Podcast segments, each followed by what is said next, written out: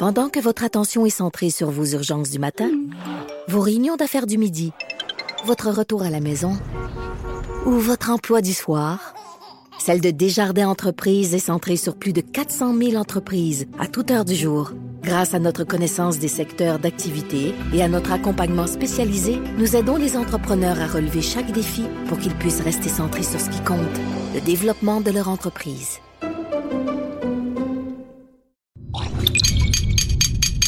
Cube Radio. Cube Radio. Cube Radio. Acteur majeur de la scène politique au Québec. Il analyse la politique et sépare les faits des rumeurs. Trudeau le midi. Bon midi, aujourd'hui on est jeudi le 20 décembre 2018. Mon nom est Jonathan Trudeau. Vous écoutez Trudeau le midi à Cube Radio. Il en reste pas gros, lâchez pas. Là. La plupart des gens vont tomber en vacances quoi demain? Je pense que déjà sur les routes ça commence à se faire sentir. Là. Des gens qui tombent en vacances de Noël euh, un peu plus tôt, évidemment. Évidemment, on va euh, garder en tête, avoir des bonnes pensées pour celles et ceux qui n'auront pas le loisir euh, et la chance d'avoir des vacances au cours des prochains jours. Parce que oui, il y a des gens qui continuent à travailler.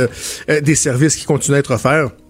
Mais il risque de façon générale, euh, on tombe pas mal dans l'esprit euh, des fêtes. N'empêche que l'actualité continue euh, de tourner, continue de faire jaser.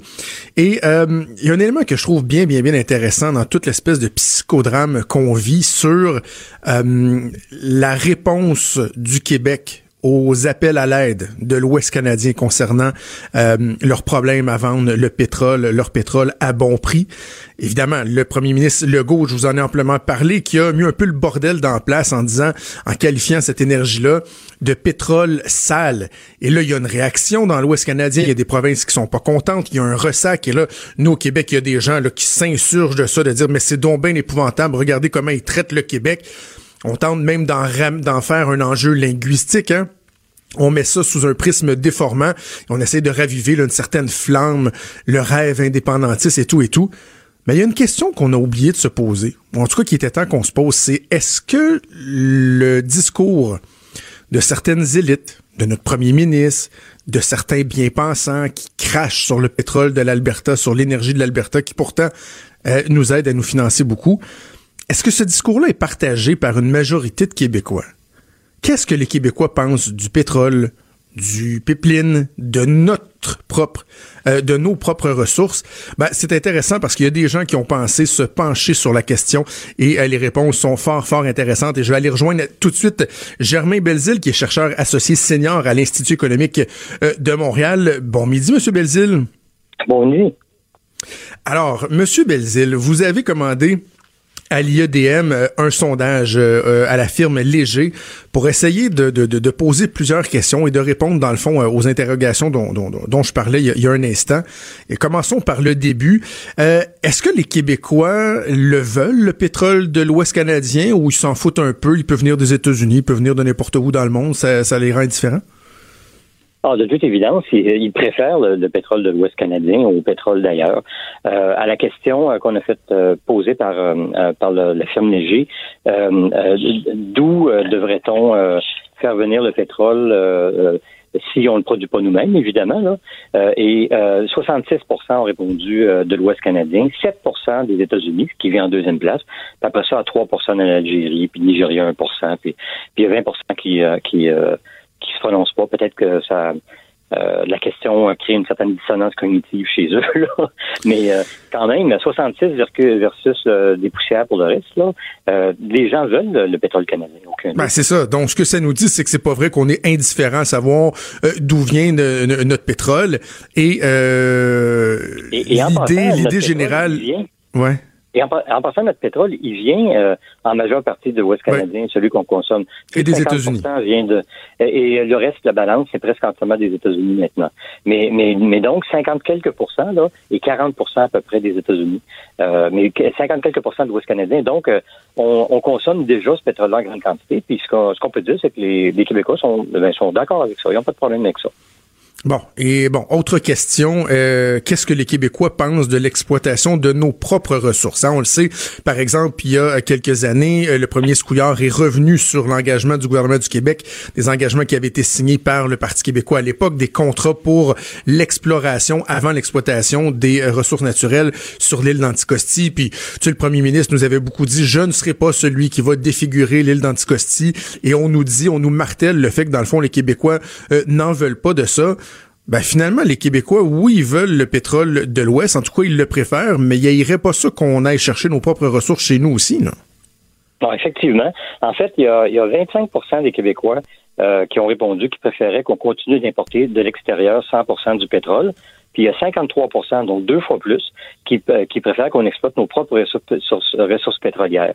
Donc, il y, a, il y, a, deux Québécois qui sont d'accord pour qu'on exploite contre un qui est, qui est contre. Donc, c'est quand même une majorité hmm. assez importante là, en faveur de l'exploitation de nos propres ressources et la façon euh, d'acheminer ce pétrole-là. Parce que, bon, euh, le premier ministre, entre autres, ce qui a mis le feu aux poudres euh, lors de la rencontre avec les premiers ministres provinciaux et le premier ministre du Canada, c'est lorsque certains ont osé ramener sur la table l'idée de réaliser le, le, le pipeline Énergie-S, l'oléoduc d'Énergie-S.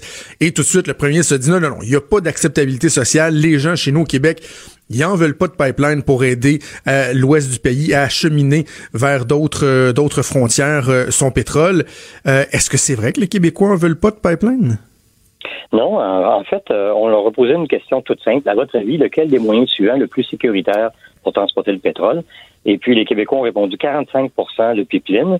Et puis, les trois autres méthodes, qui sont le camion-citerne, le train et le bateau, ensemble, ne font pas 45 euh, donc, c'est 14% pour le camion-citerne, 13 le train, puis 9% le bateau. D'ailleurs, le train, c'est un peu surprenant, même euh, après lac mégantic, il y a encore 13% des gens qui, euh, qui pensent que c'est sécuritaire.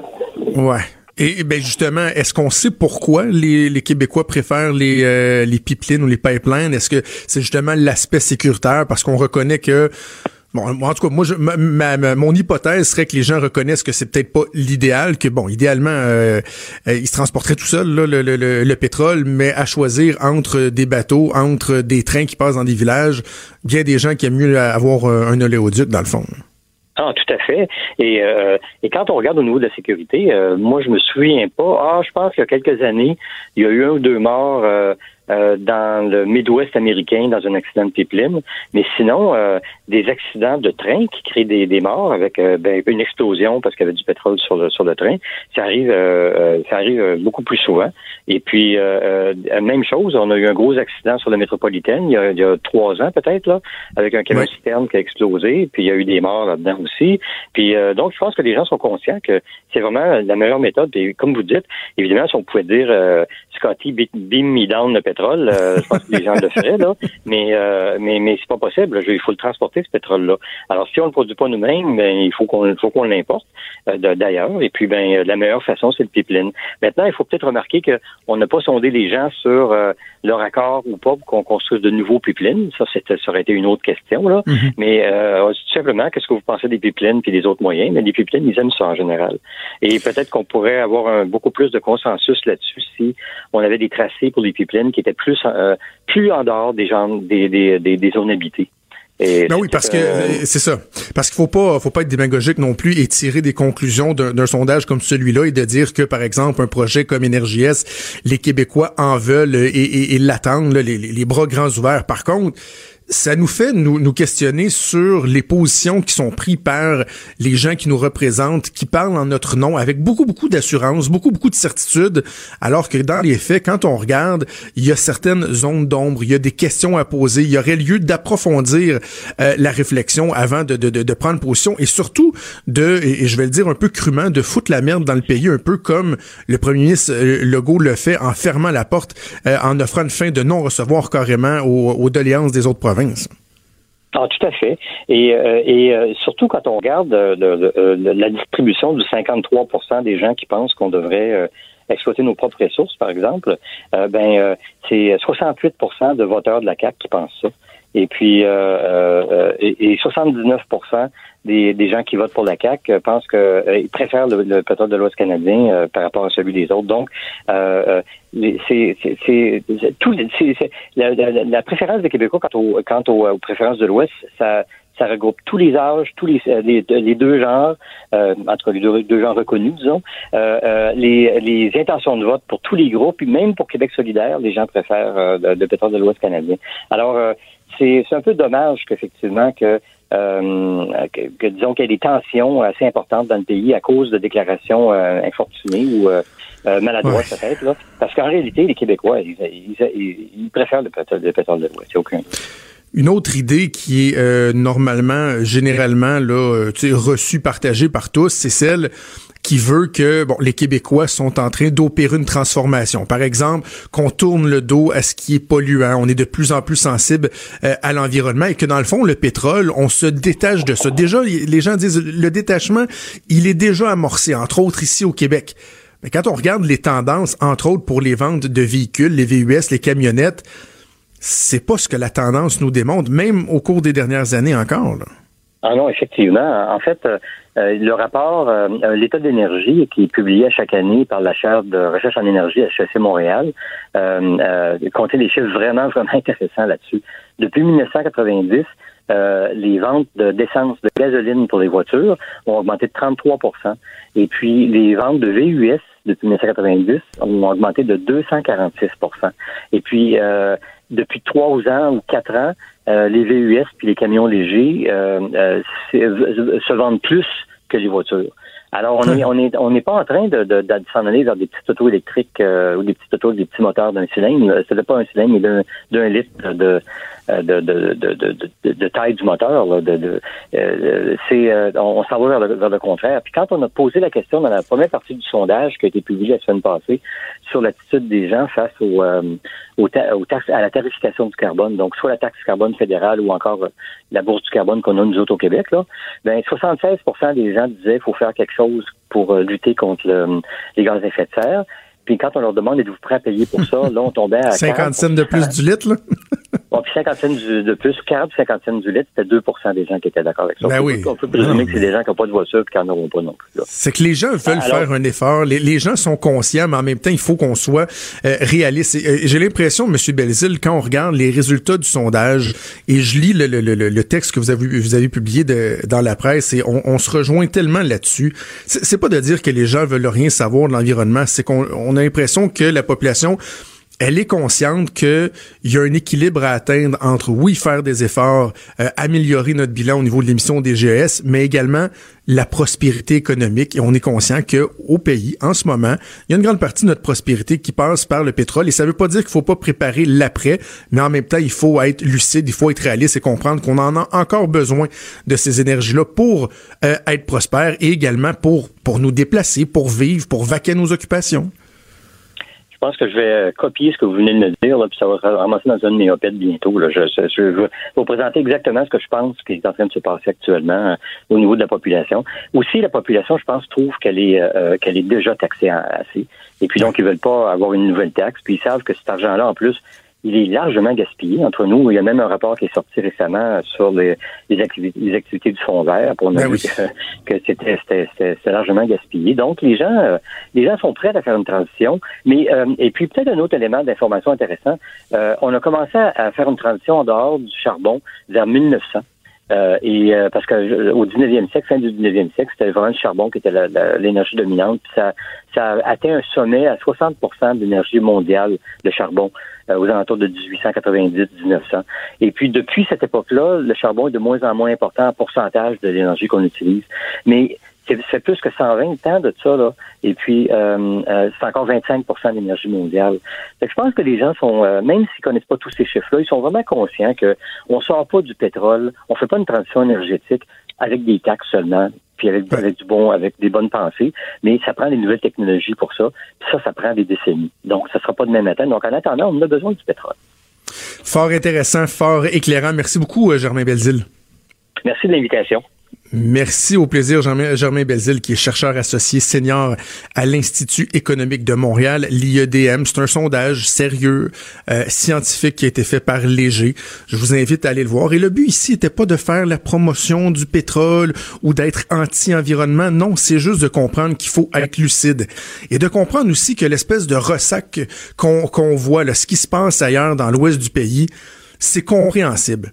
Et là, les gens là, qui font des, poussées d'urticaire, qui font des boutons parce que le premier ministre du Canada a osé parler d'unité canadienne. Ah, ça, c'est donc bien épouvantable. Lorsque vous êtes un souverainiste aigri, là, en manque, en, manque de rêve, là, qui, qui, aimerait ça voir dépoussiérer son rêve et de revoir les gens être derrière le projet de pays, puis de, de, de, de, reprendre la rue, puis de de- d'espérer que le Québec devienne indépendant. Et là, vous aimeriez ça que ça se passe. Et là, vous voyez ce qui se passe au Canada vous dites ah mais là c'est incroyable dans l'Ouest ils sont fâchés contre nous. Il y a même un maire qui s'est fait huer lorsqu'il a parlé en français. Ils nous détestent ces gens-là. On n'a rien à voir avec eux non non. Non non. Ils demanderaient juste d'être traités justement et si c'était le Québec qui était traité comme ça, oh mon Dieu, mon Dieu, qu'il y a des chemises qui se brûleraient et qui se déchireraient, ça aurait plus de bon sens. Ben, ces gens-là demandent juste d'avoir le même respect. Et je m'excuse, là, ça vous donne peut-être des boutons, ça vous donne peut-être des poussées d'urticaire lorsqu'un premier ministre canadien ose parler d'unité canadienne. Mais c'est vrai que ce que le premier ministre Legault au Québec a fait est pas bon pour l'unité canadienne. Et de penser que c'est c'est bien que des provinces se tiennent, se serrent les coudes pour la prospérité du pays, euh, je vois pas qu'est-ce qu'il y a de mal là-dedans. Je, je comprends, il y a des gens frustrés là, qui disent Ah, ben, c'est bien à WARC, unité canadienne. Mais non, le premier du Canada a raison. Et surtout, surtout, on comprend que les gens de l'Ouest puissent être fâchés. Et davantage avec les, les, les chiffres publiés par l'IEDM, on comprend finalement que les positions qui sont prises par nos décideurs, par les bien-pensants, ben, ne reflètent peut-être pas le fond de la pensée des, des Québécois, comme quoi on alimente des crises finalement sur des bases qui sont peut-être pas les bonnes. Les vrais enjeux. Les vraies questions.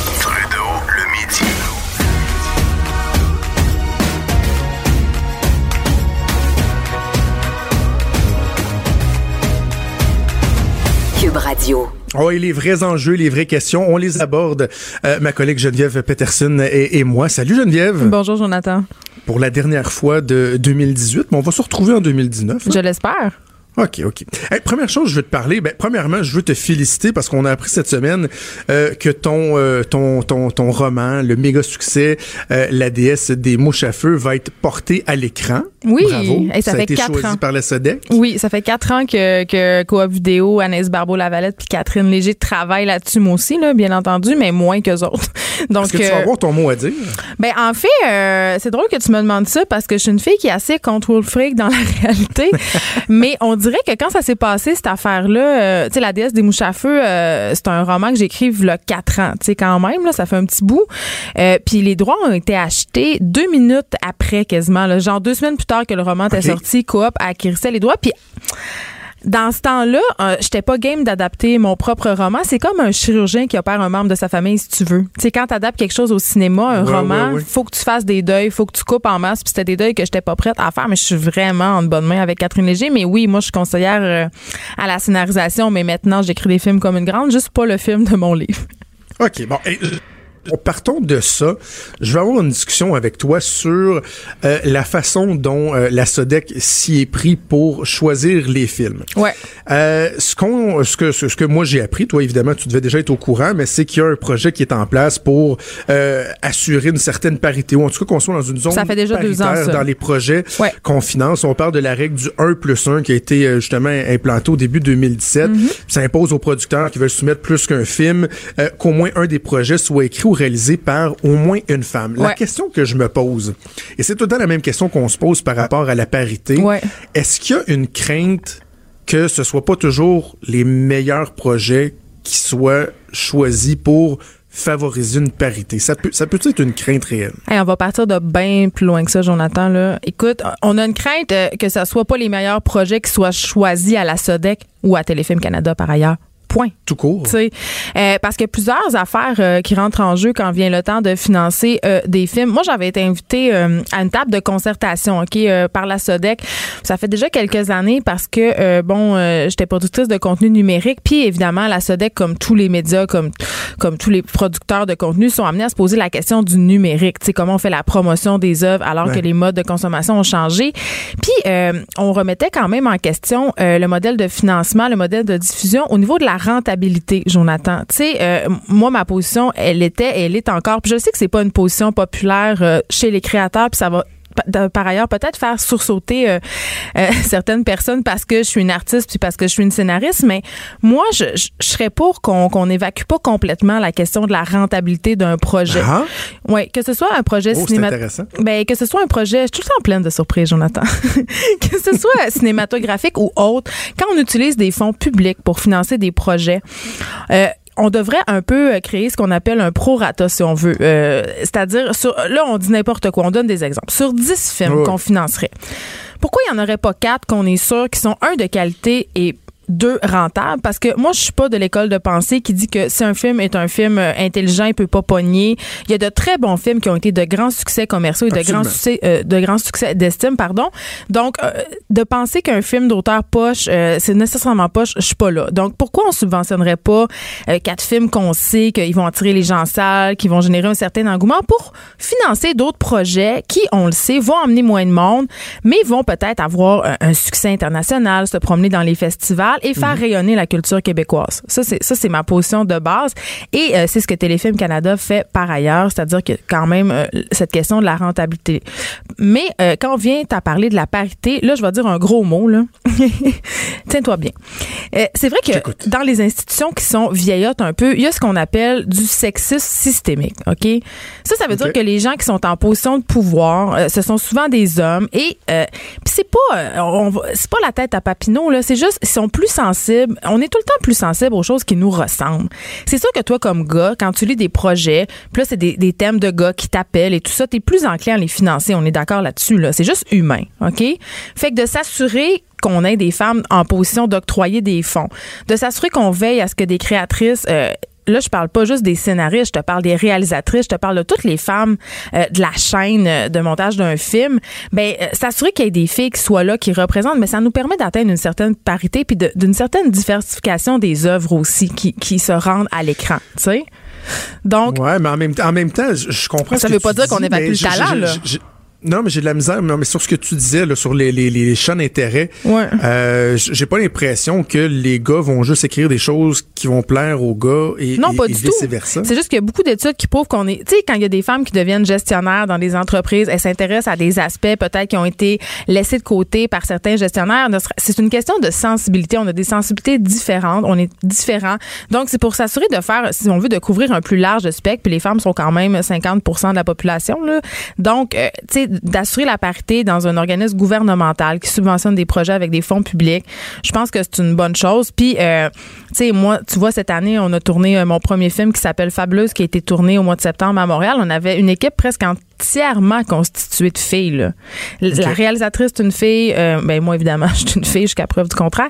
Euh, presque toutes les personnes, sont- c'est quelque chose à, laquelle on tenait, mais à un moment donné, quand est venu le temps de, de juger de la compétence, ben c'est sûr qu'on a engagé des gars parce qu'ils étaient plus compétents ou vice-versa. tu sais. Fait qu'à un moment, tu sais, faut pas non plus je trouve que c'est un peu facile de dire ah oui mais à talent égal ben oui à talent égal mais quand même dans nos institutions euh, tu sais c'est fait un peu pour brasser tu sais en faisant un peu des obligations comme ça comme maintenant on n'aura plus besoin d'imposer ça. Ça va juste aller de soi. Tu sais c'est tout Parce que, et, parce que j'ai pas de misère à croire, Geneviève, que dans, dans, dans une industrie comme celle du film, c'est vrai qu'il y a beaucoup, beaucoup d'hommes. puis Mm. Hey, que c'est un boys club, Peut-être que c'est difficile à, à- se faire une place comme euh, que pour, pour les femmes. Puis j'ai pas peur d'aborder cette question-là avec toi parce que d'un, euh, tu t'as pas peur de, de, de discuter. Puis en même temps, tu sais, ton livre il a été vendu à 100 000 exemplaires. C'est un, Ouais. c'est un best-seller. Puis c'est tout à fait pertinent qui a été choisi. Mais quand je lis, par exemple, euh, dans l'article du journal, il y avait la réalisatrice Patricia Chica Ouais. qui, elle, a eu le feu vert pour son film Montreal Girls, puis a dit que je sois une femme issue de la diversité a sûrement été un plus, mais j'espère que c'est le scénario qui les a séduits. Puis je me dis, Caroline, je trouve ça, Ben. je trouve ça comme plate pour la personne qui se dit, euh, j'ai-tu été choisi vraiment parce que j'étais le meilleur truc qui Ah. disponible ou parce qu'il y avait une zone paritaire Mais à là, aller tu mets le chercher? doigt, là, tu mets le doigt sur quelque chose qui fait mal. Je te raconte un petit secret, euh, Jonathan. Quand on est allé pitcher le film à la Sodec, ok, à la Sodec, tu envoies ton scénario puis tu te fais appeler pour une espèce d'entrevue où tu vas pitcher ton film puis après ça, tu as la réponse. Donc pendant une heure, tu discutes avec les gens de la Sodec, ils te posent des questions, ils challenge ton scénario. Ok, c'est c'est quand même assez rochant puis c'est vraiment stressant. OK. Et là, je sors de là et ça s'est bien passé. OK, c'est super le fun et je rencontre par hasard un réalisateur québécois bien connu euh, qui est pas un ami à moi mais une connaissance. Il fait ah, allô Geneviève, tu vas bien? Euh, oui, tu vas bien. Qu'est-ce que tu arrives de faire? Je fais Hey, j'arrive de faire justement un pitch à la Sodec. Hey, je pense que ça s'est bien passé. Hey, je pense qu'on va l'avoir. Et du tac au tac, il m'a répondu Ben évidemment que tu vas l'avoir, c'est l'année de la parité. Fait clairement, parce que Ah. tu es une fille, tu vas l'avoir. Et c'est quoi, Jonathan? Quand- ça t'a fait quand- chier, j'imagine? Ben, ça m'a fait power chier, OK? Et quand j'ai eu la réponse positive de la Sodec, j'étais, j'ai écrit en premier pour lui dire que je l'avais. Parce que lui, évidemment, son film n'a pas été financé. C'est ça! non, mais, non, mais OK, non, mais mettons, toi, là. Toi, on Oui. le sait que c'est mérité, là. J'en ai Ben, je sais doute. pas, tu l'as pas vu encore. tu me Non, diras non, ça mais, après. non, non, non, mais je, je, je sais pas si le film va être bon, mais qu'on se penche sur un scénario tiré d'un film qui a été vendu, euh, D'un livre, qui a été vendu à 100, à 100 000 exemplaires, tu sais, j'irai pas remettre ça en question. Mais est-ce que tu trouverais ça normal, par exemple, que ce gars-là, je sais pas c'est qui, je sais pas si son projet était pertinent, mais de savoir qu'un projet, parce qu'il était euh, présenté par une femme réalisatrice, aurait été choisi à la place de lui, alors qu'on sait pas si c'est le meilleur projet? Ah ben garde Jonathan, est-ce qu'on va on va se dire les vraies affaires là, Denis Arcand, il y a une subvention pour son dernier film là, je me rappelle plus du nom là, c'est une copie du déclin de l'empire américain, la chute de l'empire américain, je crois. Ouais. Puis c'est écoute, moi je suis allée le voir au cinéma puis c'est un film ridicule, c'est tellement mauvais euh, Ah oui? c'est en tout cas, c'est c'est la risée ce film là puis tu sais, on va pas se mettre la tête dans le sable, là. sûrement que les gens et là je je vais pas me faire d'amis à Sodec puis chez Téléfilm Canada. Mais on s'entend on s'entend que les gens, quand ils ont lu un scénario de Denis Arcand et tout ça, c'est sûr que c'est, c'est tentant de le financer, même si le scénario a des, a des problèmes. Tu comprends? Parce que Ouais. il sait qu'il va avoir une, euh, ils savent que ça va avoir une grande couverture médiatique. Ils savent que ça va avoir un certain succès en salle. Fait que le fait que ça, ça a été Denis Arcand, ça a aidé. Tu sais, donc c'est un peu, ces problèmes-là de favoritisme ou de dire c'est une fille ou c'est pas une fille et tout ça, tu ça devrait pas avoir lieu, évidemment, parce que ultimement, ce qui devrait compter, c'est la qualité et le talent euh, des sûr. artisans. Mais on est tous des humains et où il y a de l'homme, il y a de l'hommerie. Hein?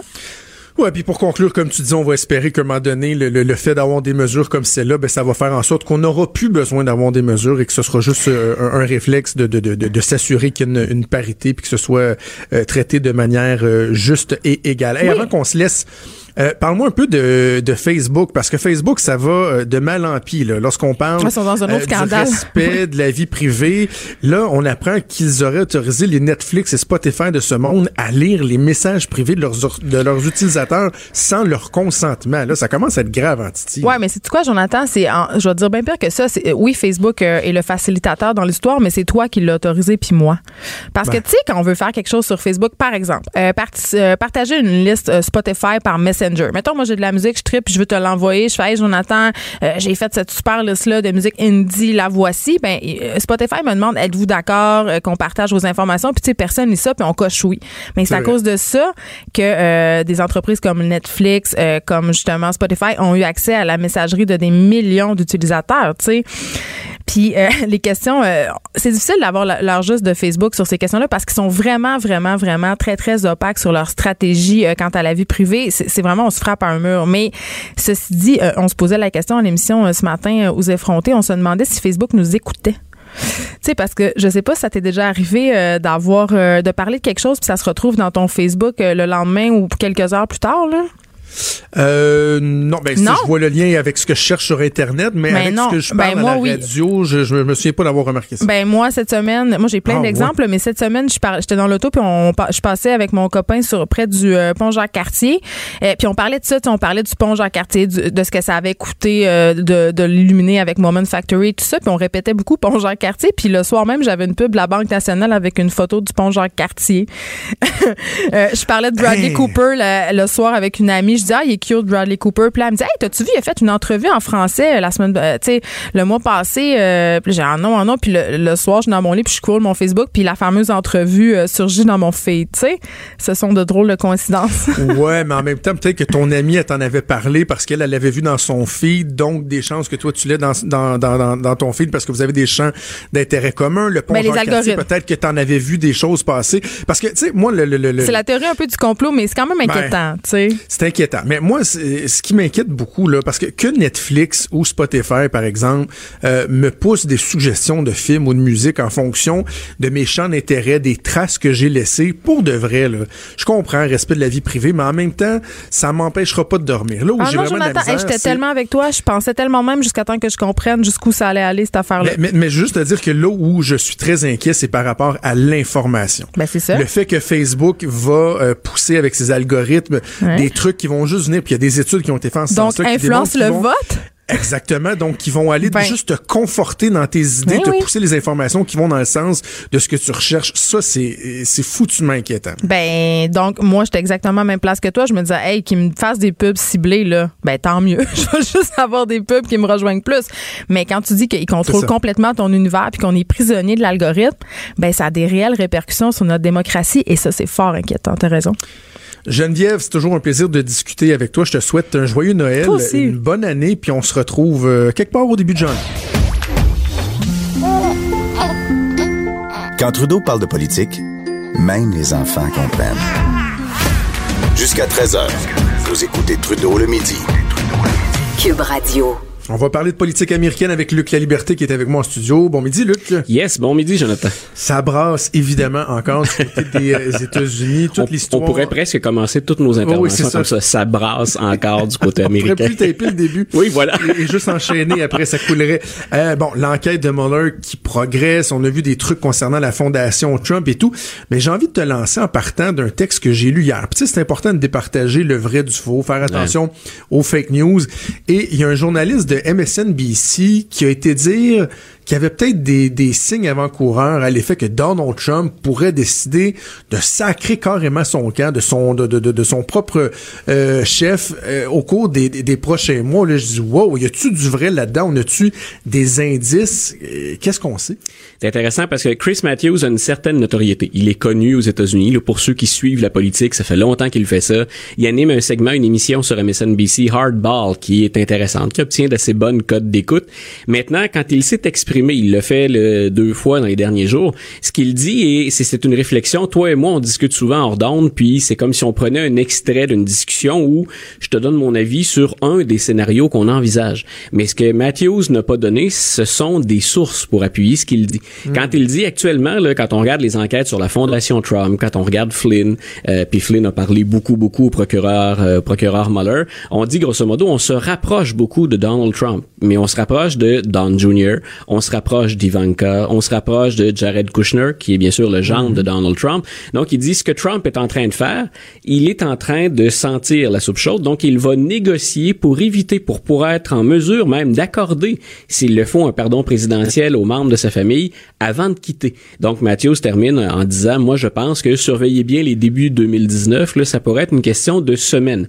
Mais il n'y a pas de preuve attachée à ça. Mais on devine sur la, on devine sur la toile que quand le nom de Chris Matthews circule avec Trump pourrait démissionner d'ici quelques semaines, ben ça n'a pas été long sur l'ensemble des réseaux. On s'est emporté, ça a été relayé par Twitter et compagnie. Mais je, je peux pas te dire, il y a quelque chose de solide ou il y a des sources fiables derrière ça. Il y a quand même quelque chose de, je trouve, de d'oser, de, risquer pour un journaliste d'arriver avec une affirmation, en tout cas une, hypothèse aussi lourde de sens que celle-là, sans que ce soit nécessairement appuyé. C'est énorme, on le sait. Il y a qu'un seul président qui a quitté avant la fin de son mandat et c'est Richard Nixon.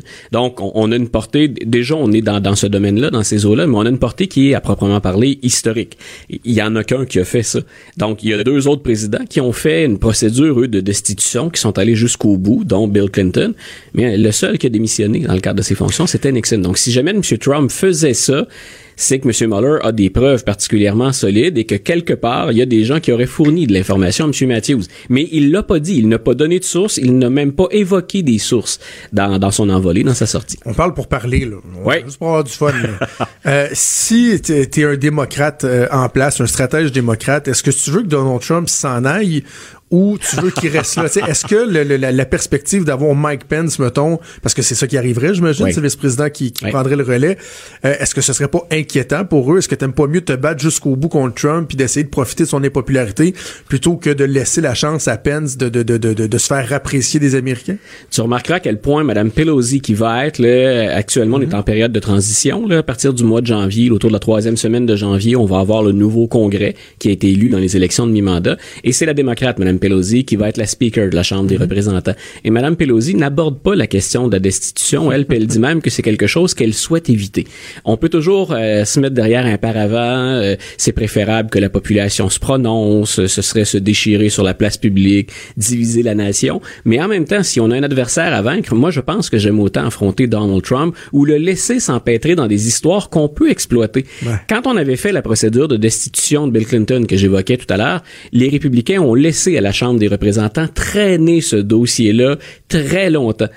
Le problème, c'est que la stratégie a fini par leur exploser au visage parce que la population américaine s'est rendue compte qu'il n'y avait pas de réelle prise pour une destitution et que finalement, ce n'était qu'un jeu partisan de la petite politique.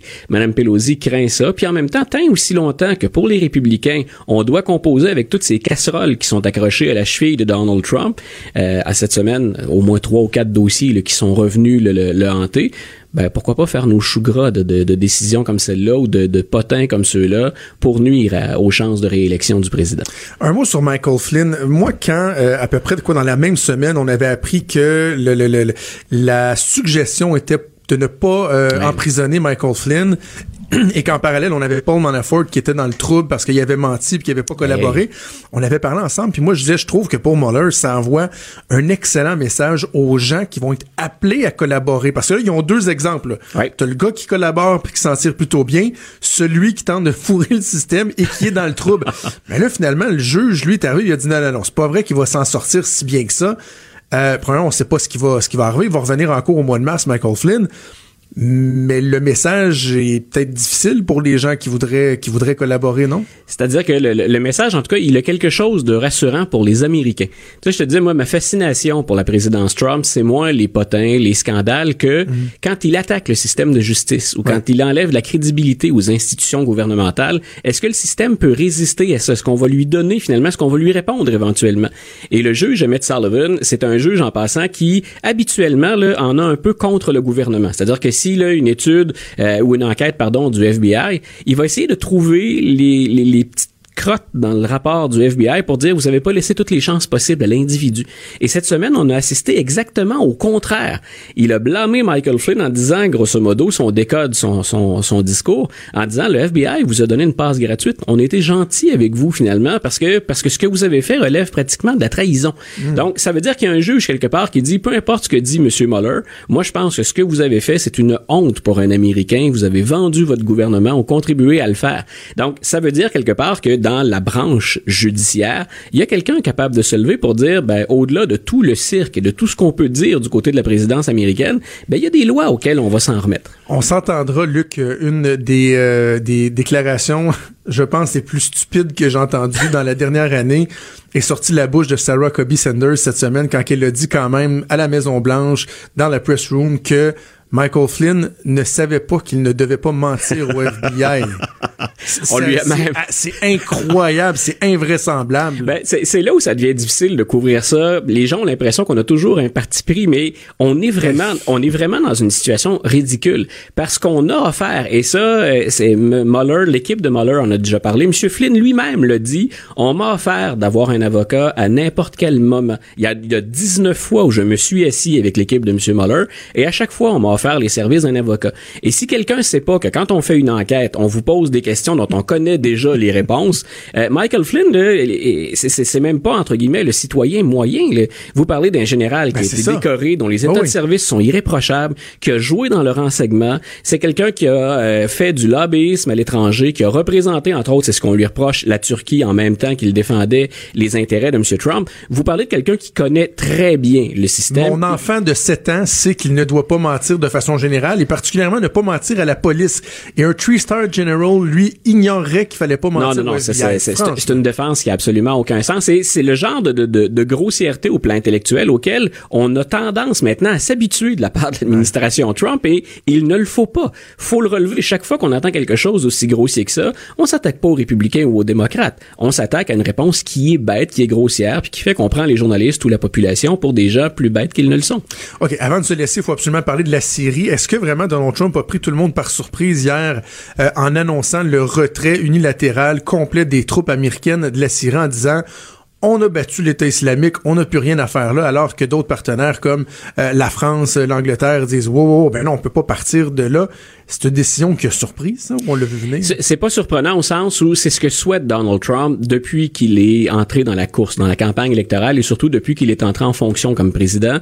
Mais c'est surprenant qu'il le fasse et qu'il le fasse là.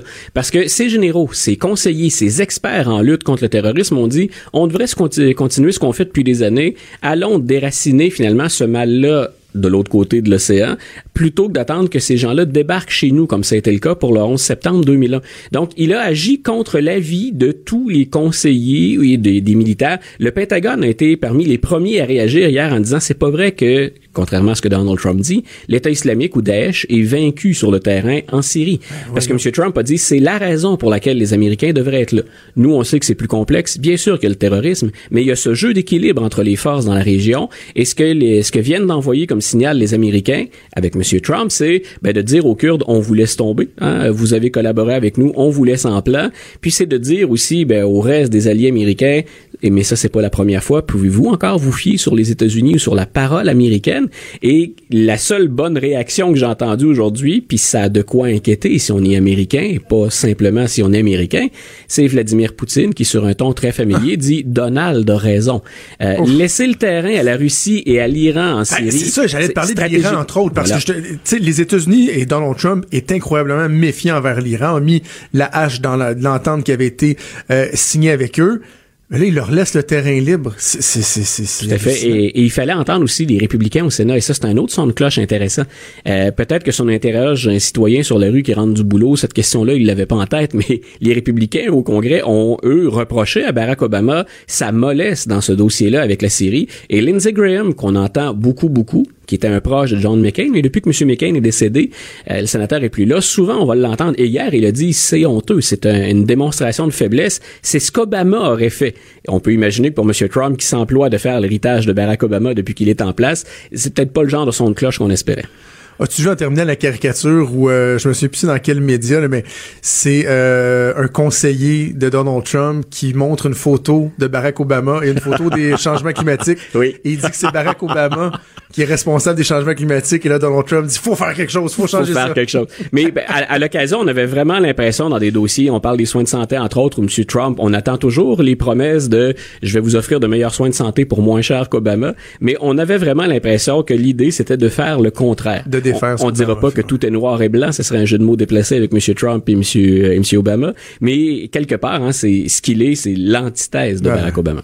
Luc, toujours un plaisir de te parler. Joyeux Noël, Oui. bonne année et on se reparle au début de 2019. Avec un grand plaisir. Joyeuse fête à toute l'équipe aussi. Salut, merci Luc La Liberté, notre spécialiste en politique américaine. Trudeau, le midi. Joignez-vous à la discussion. Appelez ou textez 187 Cube Radio. 1877 827 2346. Oh, ça commence euh, à regarder plutôt difficile là, pour le premier ministre euh, Justin Trudeau. On parle peu des sondages qui sont euh, publiés euh, à l'échelle fédérale. Il faudrait commencer à s'y intéresser là, parce que l'élection, ça s'en vient, c'est dans moins euh, d'un an. Là, c'est le 21 octobre prochain. Et, euh, le sondage Angus Reid, qui est paru au cours des dernières heures, a de quoi vraiment inquiéter euh, les libéraux fédéraux. Mais, euh, essayons de, de présenter les faits puis de mettre ça en perspective par la suite. On se souviendra que euh, pas longtemps après son accession au pouvoir, en décembre 2015, donc euh, il y a trois ans de ça, le taux de satisfaction envers Justin Trudeau était euh, stratosphérique. On était à 63% de taux d'approbation. Ça faisait quoi un an qu'il était au pouvoir, ça allait bien et tout et tout. L'année d'après, on est descendu à 55% C'était encore très, très élevé pour un gouvernement qui était pratiquement à mi-chemin dans son mandat. L'an dernier, on était à 49% Et là, ce qu'on se rend compte, c'est qu'aujourd'hui, décembre 2018, Justin Trudeau est descendu à 35 dans son taux d'approbation. Ouch, ça fait mal. Et même au Québec, lorsqu'on le décortique province par province, on se rend compte qu'au Québec, alors qu'on était même bon, 1% plus que la moyenne euh, en décembre 2015 à 64% on a chuté à 30% du côté des libéraux. C'est 18% de moins qu'à pareille date l'an dernier. C'est 34% de moins qu'il y a trois ans. Donc, ça fait très, très, très mal euh, à, Justin Trudeau. Et ça arrive à juste euh, un an des, élections. Euh, deux autres éléments qui font très très mal, c'est lorsqu'on demande aux Canadiens quelle est leur première priorité. Et il y a 28% qui dit que c'est le déficit et les dépenses gouvernementales. Alors Justin Trudeau qui avait l'impression qu'il pouvait euh, endetter le pays là, à coups de dizaines et dizaines de milliards sans qu'il y ait aucune répercussion, parce que lui il se dit écoute, j'ai même été élu en promettant des modestes déficits. Ouais, ben là, il est peut-être rattrapé par le fait qu'il avait aussi dit qu'il retrouverait l'équilibre budgétaire avant la fin de son mandat et qu'on est très, très loin de ça. Au contraire, on ne sait pas quand est-ce qu'on va retrouver l'équilibre budgétaire. Encore dans les derniers jours, le directeur du budget euh, au Parlement disait, ouais, non, là, on est, dans, on est rendu dans des déficits de 40 milliards à peu près par année. Donc, ça finit par rattraper le premier ministre. Et euh, autre chose, lorsqu'on demande euh, aux Canadiens qui ferait le meilleur premier ministre, alors là, grosse, grosse surprise. Pour la première fois, Andrew Scheer, qui dépasse le premier ministre Trudeau, avec 33% des gens qui pensent qu'il ferait le meilleur premier ministre contre 27% pour euh, Justin Trudeau. Il y a de quoi s'inquiéter. Il y a de quoi s'inquiéter pour, euh, pour euh, Justin Trudeau.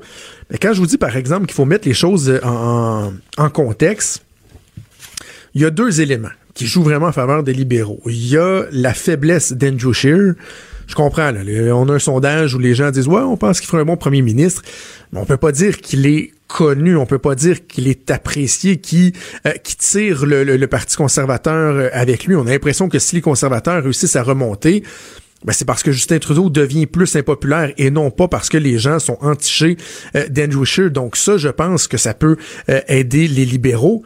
Et oublions pas Maxime Bernier. Maxime Bernier va nuire euh, au Parti libéral du Canada, alors que de l'autre côté, chez les libéraux, ben eux vont bénéficier de la faiblesse du NPD. Le NPD qui s'en va carrément dans le mur avec Jack Meeting, euh, qui, qui, qui, qui, qui, ne dit rien à personne. On ne sait pas s'il va réussir à se faire élire lors de la partielle, de, la partielle qu'il va avoir euh, en Colombie-Britannique au mois de quoi on pense que ça va être en déclenchant début d'année pour le mois de février. Euh, franchement, là, je comprends qu'il y a des sondages, mais en même temps, on regarde la situation comme telle et on a l'impression que c'est pas si catastrophique que ça pour pour euh, Justin Trudeau. Euh, juste avant de vous quitter, euh, un mot sur un article qui m'a fait sourire ce matin dans le journal. Ça se passe à Québec. Il y a une SQDC, donc une boutique de pâtes du gouvernement, qui fait, qui dérange les commerçants du coin. ça se passe dans le coin de la rue Bouvier et les gens disent ouais nous on n'aime pas ça il y a, des fumeux de potes qui sont là ça nous dérange premièrement ça se passe dans un centre d'achat qui est pas très très fréquenté. Ça c'est pas le coin le plus euh, le plus fréquenté de la ville, donc il devrait il devrait se réjouir du fait qu'il y a des gens qui euh, vont dans leur coin. Mais surtout surtout, on nous donne un exemple d'élément qui, qui a été troublant là. Euh, il y a un monsieur du centre d'auto FR qui dit il y, a un, bonhomme qui était là en fauteuil roulant puis qui est resté une bonne demi-heure à fumer un joint. Ensuite, il s'est levé et il est parti en marchant. Puis il a laissé ses affaires traîner là. Mais quand même, le gars a, a assisté un miracle. Là grâce à l'SQDC, grâce au pote, il y a quelqu'un qui s'est mis à marcher. Et lui, il est juste fâché du fait qu'il y avait un petit papier qui a été resté sur le, sur le sol. Franchement. Cube Radio.